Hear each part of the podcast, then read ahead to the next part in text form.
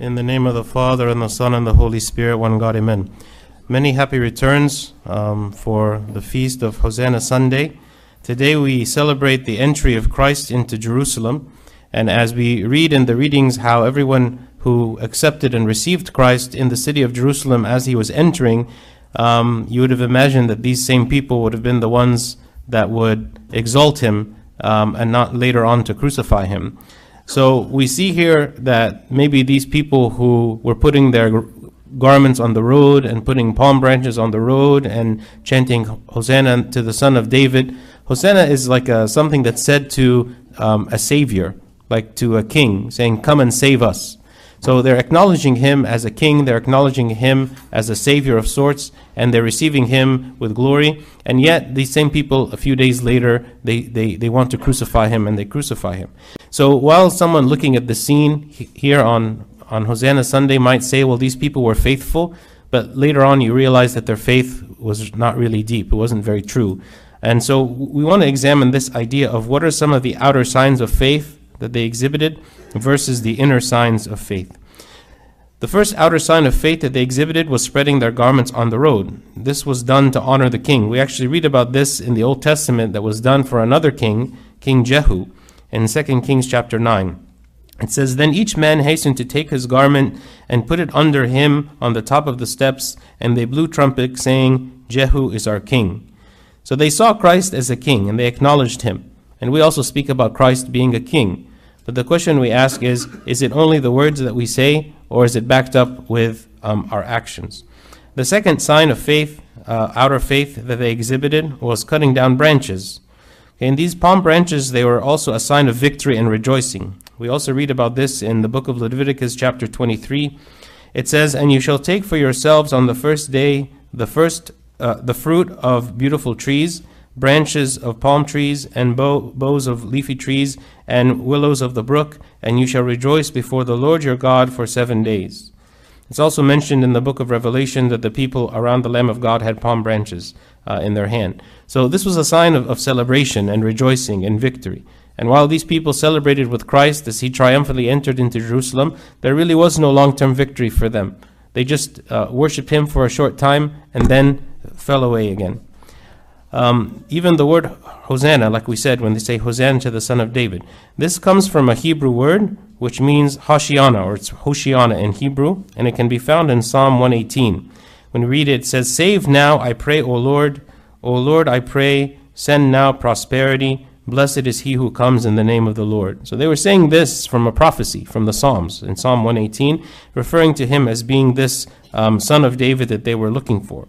So it is a plea asking God to come and to save them, and also meaning that they acknowledge Him as a Messiah. They acknowledge Him as a Savior. They acknowledge Him as the one who had been promised to come. So they address Him as though they were addressing God Himself. And yet, maybe when we look at a scene like this, we think, okay, well, these people are going to believe in Him, but then, again, very shortly later, they do not. Um, again, they call Him the Son of David.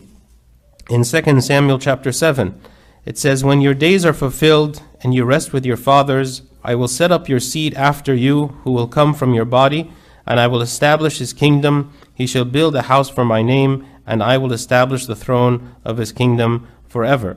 So, this idea of the son of David, okay? He is the son of David. He is the king that was promised to come after David, okay? And, and he was actually referred this after he healed uh, the, the blind men in Jericho before he entered into Jerusalem um, he, they, they, they refer to him as the son of David. So again, they were referring to him as God.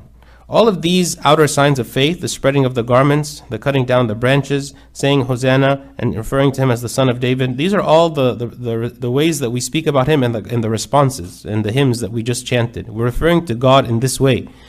But even though we're referring to God in this way, does that mean that we actually have him this way in our hearts? That we feel that he is actually this way to us personally? Or are these just outer words that we're saying, outer signs of faith? The way that we demonstrate faith to God is not just by coming to church, but the way that we express our faith in our everyday life, in our day to day happenings, in the things, in the ways that we deal with people, in the spiritual life that we pursue outside of church, in the things that we keep ourselves pure from outside of church. Those are really the true signs of faith. That we might share in these outer signs, but these outer signs are not uh, sufficient alone. So, what are some of the inner signs of faith that, uh, that, that, uh, that, that we need to express to God? The first one is bearing the shame of the cross. Not just cheering when the Lord is victorious and being with the Lord when he is victorious, but also being the Lord when he is defeated or he appears to be defeated. Being with the Lord in his moments where he appears the weakest, in the time where he is being hurt, in the time that he is on the cross. This is why attending the Holy Week is so important. That we attend the Holy Week in preparation for the victory of resurrection.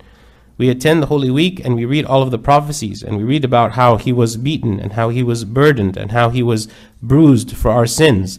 And we be with him during this time of Holy Week so that when we reach the resurrection, the resurrection is a time that we are resurrected indeed with him. Just as in the sacrament of baptism, that we die first with him and then we rise up out of the water of baptism and are resurrected with him.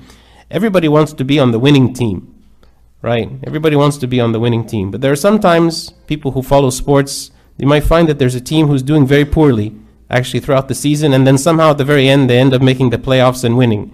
So if you had abandoned this team at the beginning when it started to lose, then maybe you would have missed out on this victory at the end. Actually, there are ups and downs in any team and in any relationship. And if we depart from this relationship the moment that things become difficult, then we are not really committed to this relationship. Then all we are committed to is feelings of joy and feelings of happiness. So here Christ is what there's was there was a time of darkness and a time of suffering and a time of shame on the cross. And God wants us to share with him in this time so that also he can we can share with him in the resurrection. Another inner sign of faith is following him when we are alone, when we are the only ones that follow him when we are the only ones who are coming to him and being with him when everyone else is departing from him. Someone like Nicodemus or someone like Joseph of Arimathea, who, while being Pharisees, they did not go with the rest of the Pharisees. They were the ones that were willing to stand up and say, This is wrong. What's happening is wrong. We will take him down from the cross. We will bury him. These Pharisees did, not act like the other Pharisees. And so this showed that they had a true faith because they had something to lose. How do we tell if we have faith or not? We have to ask ourselves, what do I have to lose by having faith? If there is something that I have to lose and I still have faith anyway, then I know that my faith is genuine. Because that's not just going with whatever is happening around me or whatever the people around me are saying or doing, but it's a genuine faith because I have to sacrifice something for that faith. Another inner sign of faith is perseverance. That we continue the journey all the way to the end. It's easy to have an enthusiastic start. It's easy to be excited about something new that we are doing. But the question is is not how do we start, but how do we end? In Matthew 10:22 it says, "And you will be hated by all for my name's sake, but he who endures to the end will be saved." What is this being hated? Being hated for being a Christian, being hated for being a believer. And while here in our country, we are not necessarily physically persecuted for our faith, but we are more and more socially persecuted for it. That we are seen to be hateful of others, that we are seen to be, uh, you know, criticized everywhere. And wherever you go, Christians are criticized and persecuted in a social way. So, do we persevere to the end, or are we very easy for us to sacrifice and to make compromises for the sake of escaping this kind of social persecution? We have to be persevering to the end and enduring to the end. Another inner sign of faith is the cleansing from sin. Okay? That we want to purge ourselves from sin to make ourselves a holy temple for the, for the Spirit of God. We want the Holy Spirit to dwell in us. So, for the Spirit to dwell in us, we have to prepare a place for Him, that He would come and He would be with us. Okay? Someone like Zacchaeus, for instance, he hosted him in his house, but they did not host him in a house that was full of sin but he hosted him while he was offering a sincere repentance. This is different than Simon the Pharisee. Simon the Pharisee, he invited Christ to his house, but not to repent. He invited him to his house so he could judge him, so he could condemn him, so he could say about him, if this man were a prophet, why does he allow this sinful woman to come and to, you know, cry and wash his feet with her hair? Very different than Zacchaeus. When Zacchaeus, when he came to his house, he did not judge Christ, but he allowed Christ to judge him. He allowed Christ to, to, to reveal the truth to him, and he repented of his sins. So, this is another inner sign of faith. It's how do I live? What do I choose? What do I purge myself from? And what sins do I commit and continue on in rebellion? All of us sin, but what do I do and choose to do in rebellion to God? This is the difference. Another inner sign of faith is obedience to God. Obeying Scripture is different than just being familiar with Scripture. Obeying Scripture means that I place it as a goal for me. It's not that I just learn the stories from the Bible, it's that I learn the stories with the purpose of wanting to fulfill them, of wanting to follow them, of wanting to be like those saints and to be like those prophets and to be like those, you know, leaders that we read about in the church and in the scripture. What do we want to be like? We want to be like them. So that we don't just want to learn the story so that we can tell it to our children or to share it with one another or to say, okay, well, we Orthodox people, we speak about these stories or this is our heritage. But we want to do those things because we want to be like them. And to be like them is difficult. To be like them is, is very difficult. So this is this obedience is something that we are called for, that we struggle to obey God in our day-to-day life. Another thing that's a uh, one of the inner signs of faith is virtue. I'm leading a life of virtue and not just with outward rituals. You know, I'm not just making the sign of the cross and then I'm living a life of debauchery. I'm not just uh, coming to church and, and attending Vespers and attending the liturgy and then I go out and I spend my time with friends that are leading me astray, right? The, the true sign of inner faith is that I'm seeking virtue in my life. In Matthew 15 8, it says, These people draw near to me with their mouth and honor me with their lips, but their heart is far from me. This is the difference between the outer faith and the inner faith. The outer faith, we might sing hymns. The outer faith, we might chant. The outer faith, we might say things to people that indicate that we are Christians. But the inner faith is the faith of the heart, that I am seeking God sincerely in my heart. And when I sin, I repent. And, and when, I, when I fall, I get up again. And, and I'm regretful for my sins. And I continue to struggle and strive for virtue and for perfection. This is a sign of inner faith that I really trust that God can convert me and transform me and change me to be a, to be a saint. It is not just that th- this is unattainable for me. This is what God has called me for. That He calls all the believers saints. He wants us to be saints. So we struggle and strive for this sainthood. And when I say saints, I don't mean necessarily a saint so that our pictures would be up on the walls of the church. I mean that we would be considered pure in the eyes of God and that God would reward us for this purity. Finally, the last inner sign of faith I want to speak about is thankfulness. That we are always thanking God for everything that He gives us, that we are not always grumbling against Him. In Micah 7, verse 7, it says, Therefore I will look to the Lord, I will wait for the God of my salvation, my God will hear me. That I'm always seeking that God is going to hear me, that God hears my prayer, and that I'm thankful to Him because of every good thing that He does in my life. That even when things are difficult or painful, I am asking God for you know, to remind me of all the good things. So these um, these points here we spoke about as the inner signs of faith. We're bearing the shame of the cross.